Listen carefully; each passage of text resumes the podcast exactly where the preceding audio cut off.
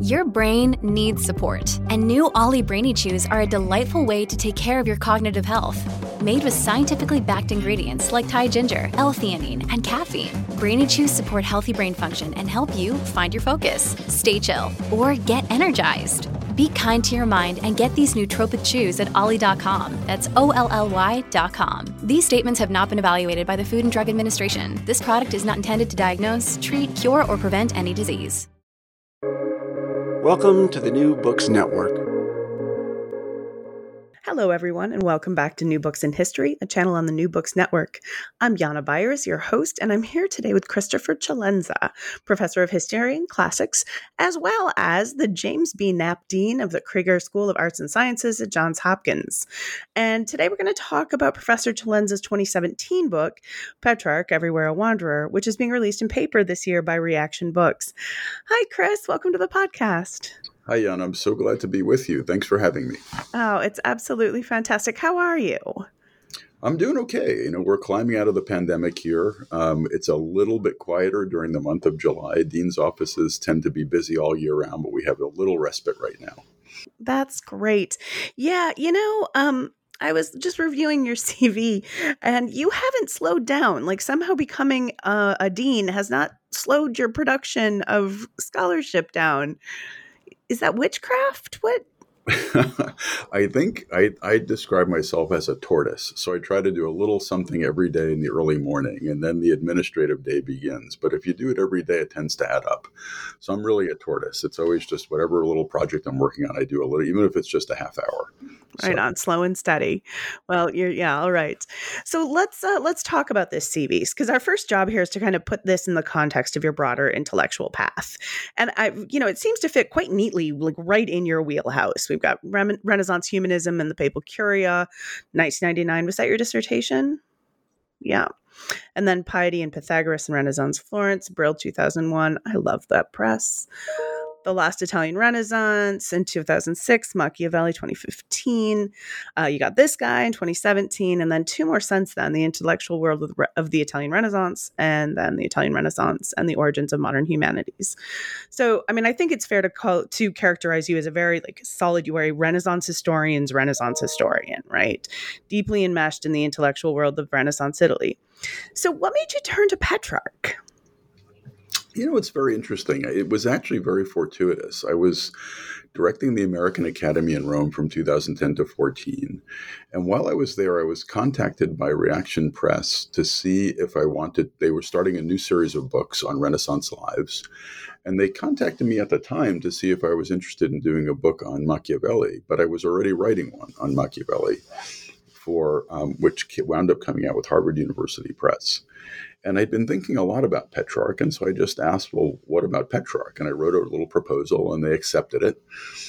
And then when I, I left and I came back, you know, I had that on the radar and I, I taught a few classes on Petrarch when I came back to Johns Hopkins after in 2014.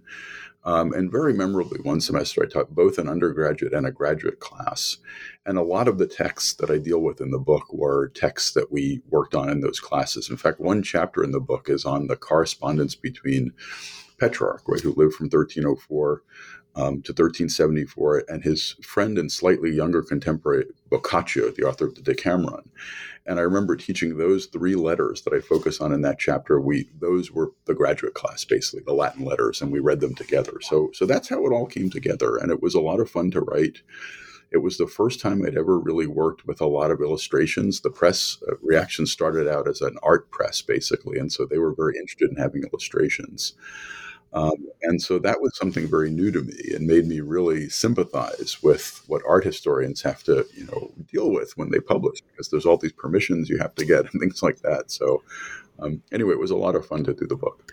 You know, uh, Reaktion's a great press for um, their. It's very solid scholarly work, but it's also approachable. And uh, this book is is the same, right? It's very readable, and it seems like it would speak to a broader audience. Was that your goal here as well? Yes, absolutely. In fact, I've sort of become convinced this is even happening in my own administrative strategy a little bit that the work we do in universities is very, very important because it's about the advancement of new knowledge. And what tends to happen there is you're, you're inevitably going to be speaking to specialist communities because advancement of new knowledge is often a game of inches. But I think we should build into our work the consciousness that there is a very curious public out there curious not for you know condescension or nostrums but curious for new things new ideas new interpretations but developing that register to speak to the broader public is something that i think we all in academia should be doing because i think it helps us make the case as to why why we have legitimacy why our institutions have legitimacy um, and it's something I think we're that is almost trained out of us, right? I mean, Uh, the part of grad school, it's it, we all joke about it, but you know, it's only it's kind of true that part of grad school is learning not to speak to anyone. You know? Yeah, I know it's interesting. I, I, take great inspirations from colleagues too. We have this wonderful colleague here at Johns Hopkins called Martha, named Martha Jones, and she recently published a brilliant award-winning book called Vanguard, and the book is about um, the the hitherto little known place that black women in the United States had in the search for universal suffrage. And through this really kind of painstaking archival work, um, Martha found all of these new ways that Black women contributed through civic organizations and churches and so on. But she wrote it in such a way that it, it really is, as you said before, it's approachable. And I think it's the kind of work that'll eventually change how US history is taught once it's received, which it will be over time. And so you take inspiration from from people like that who are doing work that really is, you know, by any scholarly definition, tied to sources, solid, um, not just repeating old narratives. But but but you you think about you know talking to people who I always think about smart undergraduate students, right? They might not know much about a topic at hand, but they're going to ask the most pressing questions, the why is it important question, and so that's the audience I also try to keep in mind as well. Is you know what would it take to introduce somebody who I know is smart and firing on all pistons, but just might not be a specialist in this or that field right? And like what what might be of interest to them what's going to speak to broader narratives. Um you know so speaking of source material though before we get any further into like the meat of this book what did you look at for petrarch? Well you know the other thing that to be frank was very appealing about this is that there's still a lot of there, there's still some manuscript work to be done on Petrarch, but the truth is that his major works have been edited and some re edited and edited and translated and so on. So it was the kind of work that by the time I started writing it, I really was doing a lot of administrative work, which meant that I was traveling a lot and so on. It was the kind of thing you could do on the move one thing I have I, I, have not been able to do too much of anymore is you know spending those eight hour days in in libraries and archives and things like that that I did at the earlier part of my career. But so I mean the work was all of his you know edited works, you know his many vernacular works, and then I think what I really tried to highlight in the book was that in his own life, his Latin work was very important to him. And within a few generations, it kind of stopped being important. And I wanted to plumb that as well. You know, I, I, say at the outset of the book that there's sort of, you know, three different sort of versions of Petrarch, right? There's, you know, the, the inaugurator of the Renaissance, right, who, who, who back to antiquity and then seeks a better way to modernity. There's Petrarch, the vernacular poet, right, the Tuscan poet who writes love poetry. And that's really why he's, if he's known today, that's why he's known. But then there was Petrarch, the Latin writer and, you know, that again is something in which there is a profusion of works of his, but just very, very little studied. Um, and I will say that, you know, one relies on the absolutely crucial work of many, many scholars, often in Italy, who have done painstaking work, not just of editing his um, his text, but even things like his annotations. Um, and and it's incredibly important. Like when you see how somebody is reading a work by the what they put in the margins of the work, you can actually kind of gauge them reading in in something like real time. You know, um, and and so even that kind of painstaking work, given how important he is in the Italian literary tradition, he's even those sorts of things have been edited. So there was a rich variety of source material from which to draw, and you you know you stand on the shoulders of people who've done that work. Absolutely. That work, I think, is something uh, that's really neat. The annotation where you can see this dialectic between this famous, like, you know, this author and kind of how he's how he's writing and how he's reading. And you can really get into his head. Um, quick question. Why do you think his like Petrarch, the Latin writer, is it kind of falls out of fashion or just gets is kind of forgotten for a while? You know it goes back to it goes back to the renaissance itself so he you know he's he's seen in some ways i mean you know if you if you look at the work of for example my mentor ron witt ron witt showed in a brilliant book that um, Petrarch, in some ways, you could argue is a third generation humanist. And, and to make that argument, you have to make the case that Renaissance humanism was mostly about writing classical Latin. So there's two intellectual generations before him coming out of the north of Italy, Padua, um, where people are writing in Latin and they're interested in the classical world. So Petrarch comes along, third generation, um, and and brings this Christian sensibility to his work. So that that's Ron Witt's argument, and I think it's it's largely valid. But there's also a way in which there's something unique about Petrarch. So even if it might not be right to call him, let's say, the first Italian humanist, he's the first one who makes it a, a broad movement, right, so to speak. But intellectual life proceeds in generations, and so the next generation, you could argue, is headed up by someone whom Petrarch knew, Coluccio Salutati. And then right after that, the people that Salutati trained in Florence. There's a thinker named Leonardo Bruni, for example. And Bruni and others of that generation credit Petrarch with that one of those three things that I mentioned before. They credit him as being the one who opened the door to antiquity, who said, well, it's really important for us if we're going to help the modern world to look to antiquity. But even by that point, they start to um, look down is too strong a, term, but they start to look at his Latin as less than um, perfectly classical because by their generation they had done so much work on writing Latin in the style of Cicero, you know, the exemplar of classical Latin, that they came to see his attempts as not quite fumbling, but not quite up to their era. And so, even from that very beginning, it's not that his works weren't known, but they ceased to be things that are in the vanguard of scholarship, even in the early 15th century. And then later, you know, there's a, I would say a second, much larger reason, which is that a lot of our humanities disciplines, I think, came together in their modern form in the 19th century. And at the in the early 19th century, as modern universities were rising up, you know, in Berlin in 1810 and other exemplars, a few cultural assumptions were in the air. Um, one of these assumptions was that uh, was about authenticity in native native languages. So the idea was that you know, these Italian thinkers in Petrarch's wake, Petrarch himself and these Italian thinkers in his wake, um, they almost took a wrong turn in writing in Latin, as many of them did. Which is to say, again, this this idea of turning toward the ancient past was great because you know that becomes this exemplar for so many people. But what they should have done was focus on their vernacular writings.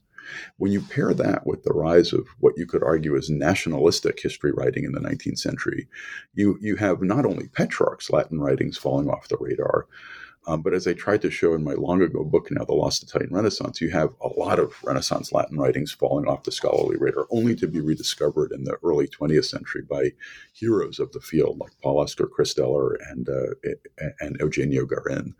So there's a it's complicated, right? I mean, for Petrarch himself, it's his own era, and then you know, for the larger problem of what do you do about this profusion of Latin work that's written in this long, you know, say period from say 1300 to 1600. What do you do about all that? There's reasons I think why it's it's taken a backseat. That's fascinating. That the idea, you know, that part of creating this kind of myth of Petrarch as the father of the Renaissance involves doing away with a lot of the work that meant a lot to him. Yes, indeed. It's it's very interesting, right? It's very, yeah. very interesting. Yeah. Well, let's talk about this. Um, how is he the father of the Renaissance? Like this idea, as if anyone yeah, gets I mean, that title. No, I mean, I, I, think in some ways that is that is a it's it's a worthy it's an argument that can be made. Uh, and again, I think if you if you dig into the specialized scholarship, as I mentioned earlier, you know, there's work by Ronald Witt and others that show that you know there's this broad continuity, right? Um, throughout, let's say, the High Middle Ages, let's say the period from, you know, roughly 1050 to 1300, where, you know, if you start to plunk yourself down in the 12th century in, in France, you see a lot of interest in classical works in the ancient world. You see some of that happening in emerging centers of new knowledge, like, you know, cathedral schools, then eventually in the 13th century in universities. You see some of it being translated into um, works of troubadour poets And you see some of that work coming south from France into northern Italy. And then all of a sudden you see that classicizing energy you know begin to take place in latin so in that sense right if you could argue that there's this broad interest in the middle ages in the classical world um, you know um, but i think with petrarch a number of things come together in an almost obsessive way so first there's interest in the ancient world which again people are you know doing this work in italy the great scholar Carrie Beneš, for example, wrote this wonderful book about how medieval Italy, you know, thought, looked at the ancient world. So, but there's that's there. So that's there for Petrarch, the ancient world. Um, there's this really profound sense that the Latin language then in use in his day didn't match the grandeur of ancient Latin. And so, what does this mean to unpack it, right? You know, Latin as a native language dies out in Europe. It's hard to know exactly when, but let's say, you know, roughly the eighth century, right? But it becomes? You know, it's hard to know. Like, when is somebody writing something, saying something in the vernacular, but writing it down in Latin? But, you know, the, the first sort of instances of the vernaculars that we have are usually from the, the 10th century, right? We start to see things written down. Um, but Latin is still in use as the language of education and culture, and the, the language often of diplomacy, and importantly, the language of the church. So Petrarch starts to feel that, okay, so I have this appreciation for classical antiquity on the other hand that a lot of other people have. I have this very profound sensitivity to the Latin language. I see that the Latin in use in universities around me isn't quite matching up with um, you know, the Latin of antiquity that I'm coming to love. And I think there's a third thing for Petrarch that really does, if you were going to say he's the father of the Renaissance, I would say this is why. And that is that we see the beginnings of something that runs through a lot of the work of a lot of Italian humanists, not all of them, but a lot of them. And that is a sense that contemporary institutions aren't doing the job they should be doing. So Petrarch really becomes, you know, the first major thinker to criticize universities in his day. Um, and, and for him, again, this this criticism is a, is coming from what he believes to be a Christian perspective, right? He's saying, look, you're studying theology in universities like Paris and other places, but you're doing it in this way that's very logically oriented. Um, it's about syllogisms. When you go back to read the New Testament, it's it's more about you know humble evangelization and the messages of the Sermon on the Mount. You're missing all of that universities, right? So I think if he's the father of the Renaissance, I, I argue that one of the most distinctive things about Renaissance humanism throughout the 15th century is actually this: the ability to create a posture of being anti institutional and using that posture to criticize institutions. I say posture because most Renaissance humanists, Petrarch very much included, spent time at universities. Um, but they still are able to sort of extract themselves from them and, and look in and criticize them. And maybe I could add just one more thing. Yeah, I don't want to go on too long with this. You know, there's something about institutions, and now that I'm a university administrator, I see this here's some facts, right? In the year 1300, we can we can track about 15, 16 universities that had, that had arisen by that point in Europe. If you look at the work of Jacques Verger and others who studied this, if you fast forward to the year 1500, you can track well over 60 of them. So what that meant is, in a lot of ways, they were doing the work they were supposed to do. They were useful, right? There were a lot of students that were going to universities. Most of the students weren't there to become professional scholars, right? Most of them were there to get some training, to get a Bachelor of Arts degree, maybe a Master of Arts degree, then go work in bureaucracies in Europe and things like that. Um, but what's inevitable, right, is that is something that Marcia Colish and others have studied, which is that as those universities grew, oftentimes curricula became standardized. And you could legitimately make the critique, as some people from inside universities actually did, that we're starting to ask questions not because they matter to the world that's currently around us now, but because they're on the curriculum. Or you could make the critique that a number of people from within the university world did too, that we're getting too hyper specialized, that we're talking only to each other. Um, and so I think it's it's kind of an eternal problem with the organization of knowledge is that you know you, you get together, um, you become very good at passing on traditions, which is something we have to do, right? I mean, you still have to teach calculus, right? Even if you're teaching in a new way, it's still calculus. You know, the modern world, obviously. Um, but sometimes universities and, and institutions of higher learning have trouble being nimble and reacting to the outside world world. So to turn back to Petrarch, you know, there's numerous cases in his work where he criticizes universities, and that's a style of criticism that really has legs. You can you can look at everybody in the Renaissance, you know, Poggio Bracciolini, Leonardo Bruni, Lorenzo Valla, um, even somebody who was a university professor later, like Angelo Poliziano, who died in 1494. He was a professor at the University of Florence, but he still criticized parts of the university. So that's something that has legs. So if he's so to get back to your question, is he the father of the Renaissance? I think that that is a way to think about it, right? He's I would say he's clearly like you know the the key exponent of this anti-institutional side. So we've got this cla- this guy writing in Latin, classical, like really classical knowledge here, like working in Latin. We have um, a new school of critique and a new way, at least you know, kind of introducing the new a new way of thinking about the world. And then we've got this beautiful love poet. It was, sense of this from. Tell me a little bit about his poetry yeah, and no, him as a poet. No, exactly. Yeah. It's very interesting. You know, he it, what what I, I, think there's there's a public posture that he that he creates, um, and the public posture is when I was young, I cared about love, and I cared about um, things that aren't so serious. As I got older, you know, I started to care about serious things like history and, and religion, and in that transformation, I moved away from writing vernacular love poetry and I moved into writing, quote, serious, unquote, stuff in Latin. That's the public posture. And if you read his correspondence with Boccaccio, he tries to sort of talk about it in that way.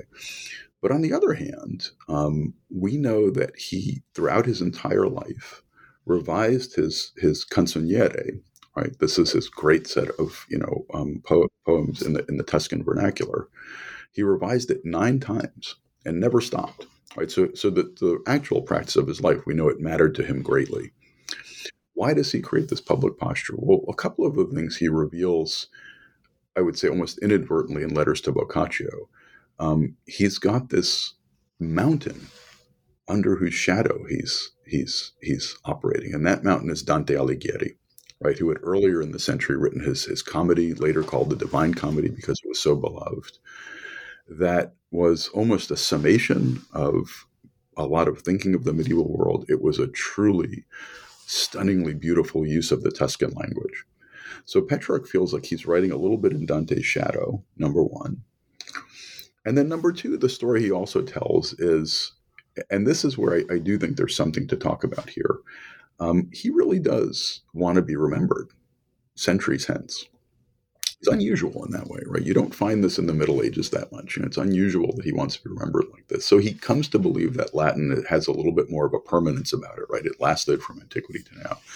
So as far as the Italian poet goes, as you as you talk about, um, he does a few things. Well, one, you know, he he he um, has this sighting in 1327. He says in Avignon of a woman named Laura, right? And so this becomes right. This becomes his muse, um, and and in some ways, right, this is you know one of these fascinating things to behold. In another way, I think it's part of the, um, I would say, deeply baked in, you know. Uh, misogyny, right, in, in the Western world. Like Laura really isn't a person with feelings and a personality and thoughts of her own. She becomes, you know, like a thing for him, a thing on which you you you you know you base your poetry and so on.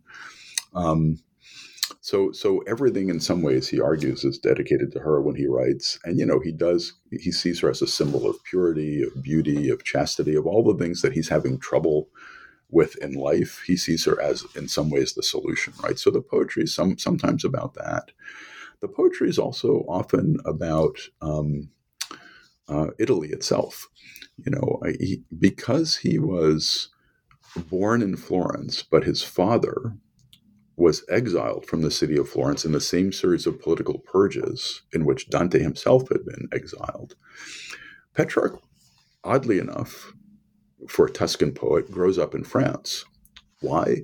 The papal court, you know, from the very from the first decade of the 14th century through uh, to the 1370s, and then beyond to an extent, is located in Avignon, France. Right? It, it's it's this long period in which the papacy is not in Rome and it's in France.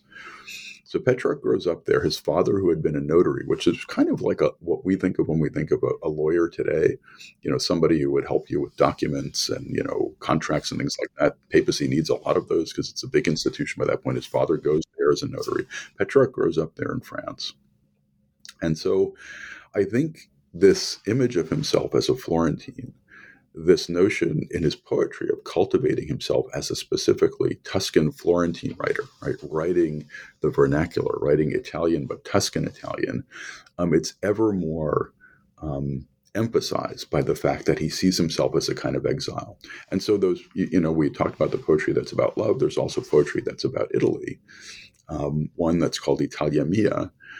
And again, this is, you know, something shaped by the sense of exile shaped by this sense of, you know, I didn't get to see Rome until I was older. He finally goes to Rome and sees these ruins. He's inspired by, you know, as anybody would be in the Middle Ages, these gigantic things that are crumbling, but that in their own ruinous beauty um, evince the idea that there had been an ancient empire, that there had been something great in the past, in the distant past.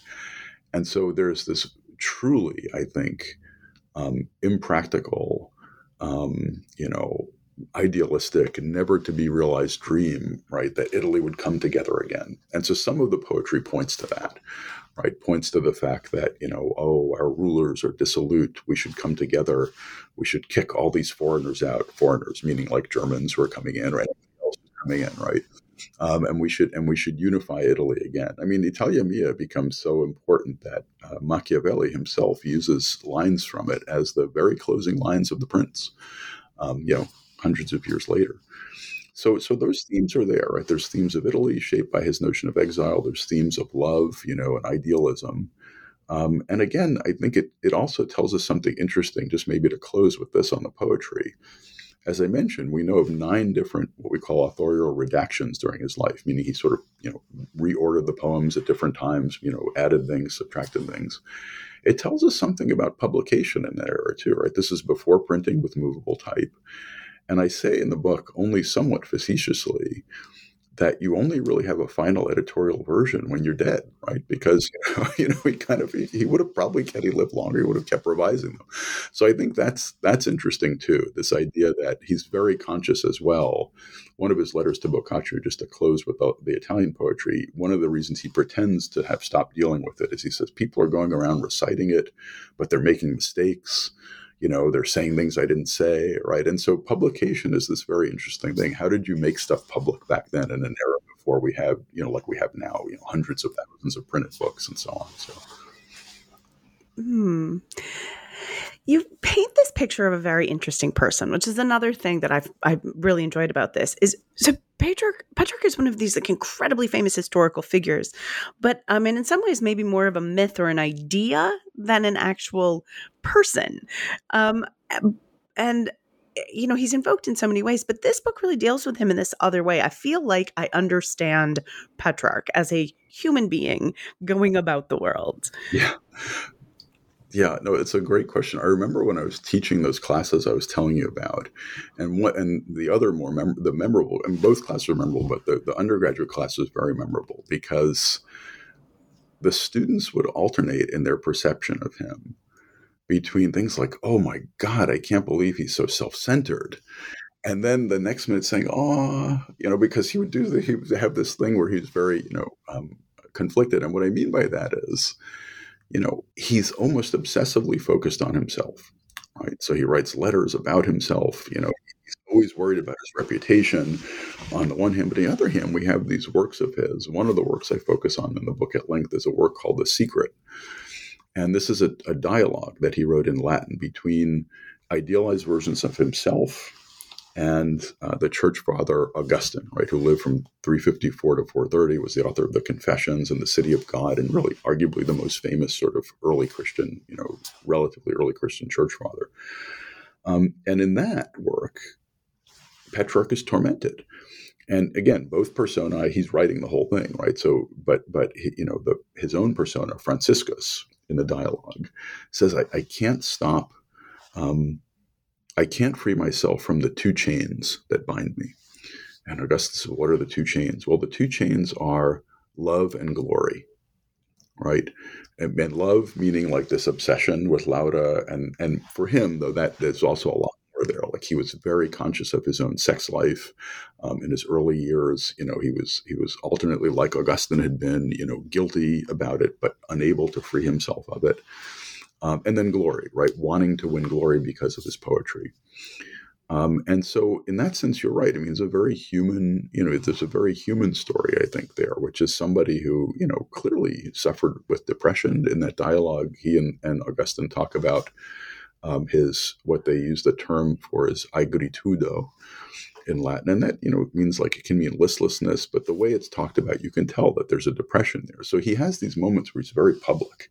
He arranges, for example, in the city of Rome, through a carefully constructed set of letters, that he would receive a laurel wreath on the Capitoline Hill. So he does that.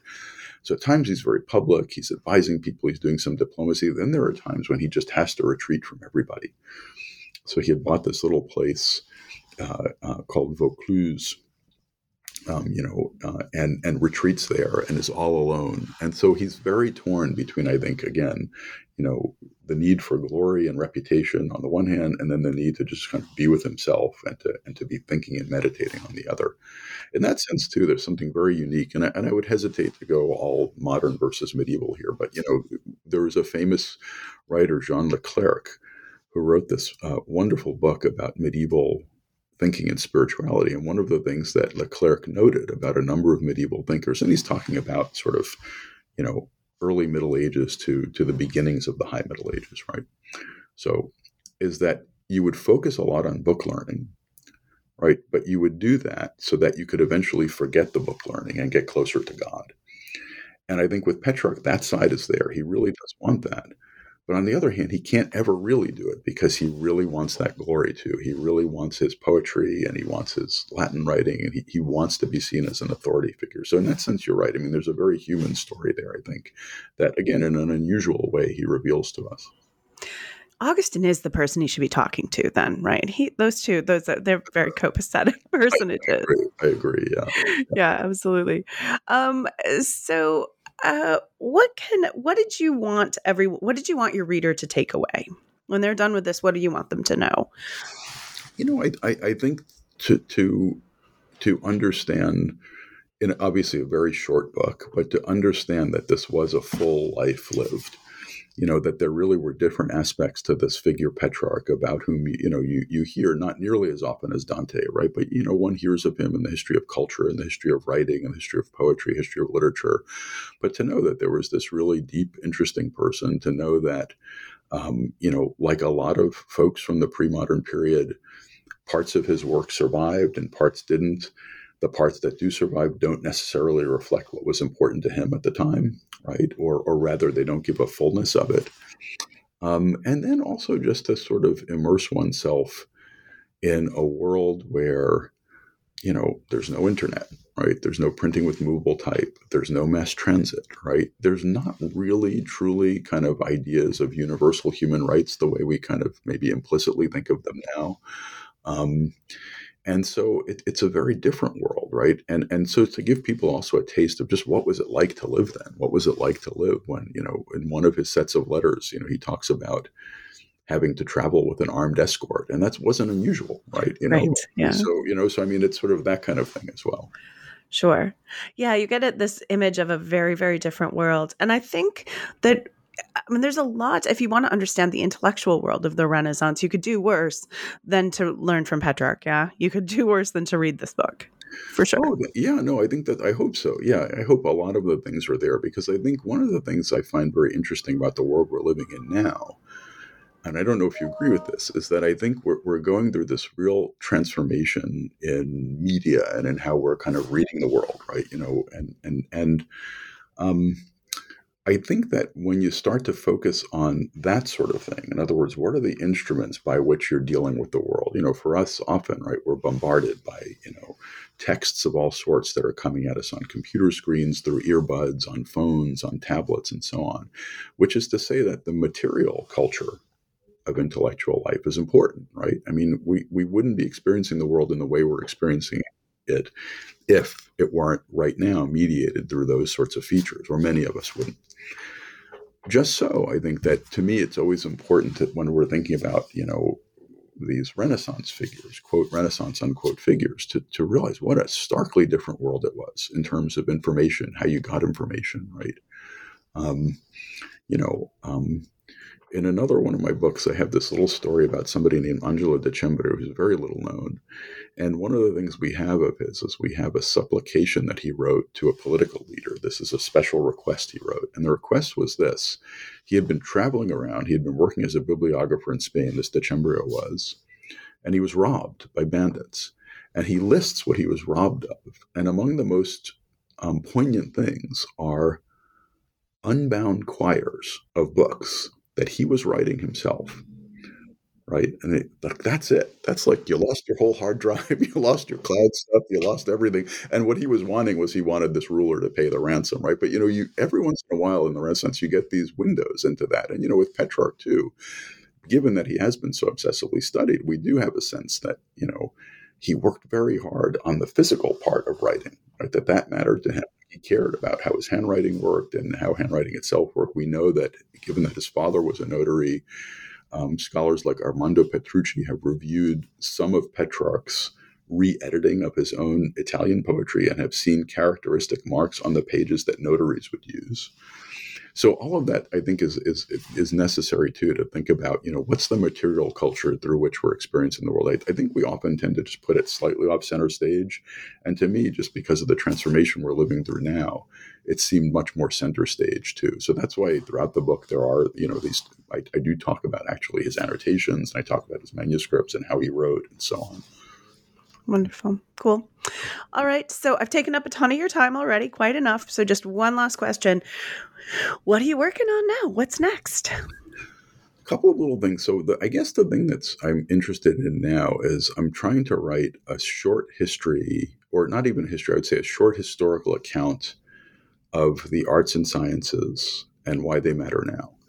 And so it's a very short book that reaches back to the ancient liberal arts, the way those arts were studied and deployed in medieval universities, the challenges to university life of the Renaissance, the great transformation in the early 19th century when I think something like our modern sense of the arts and sciences really come into being, and then how they can matter now in the world of universities. Because I've noticed that um, a lot of us who do administrative work in universities, and especially I would say people who are at a level above me, presidents and provosts, are sometimes under pressure from boards of trustees or the outside world you know to, to think about well why why do you do these disciplines that that sometimes seem disconnected from the world or that have long time horizons and their discoveries and so on? And so i'm just trying to make the case as to why that's still valid because i think it is. So so mm. that's what i've been working on.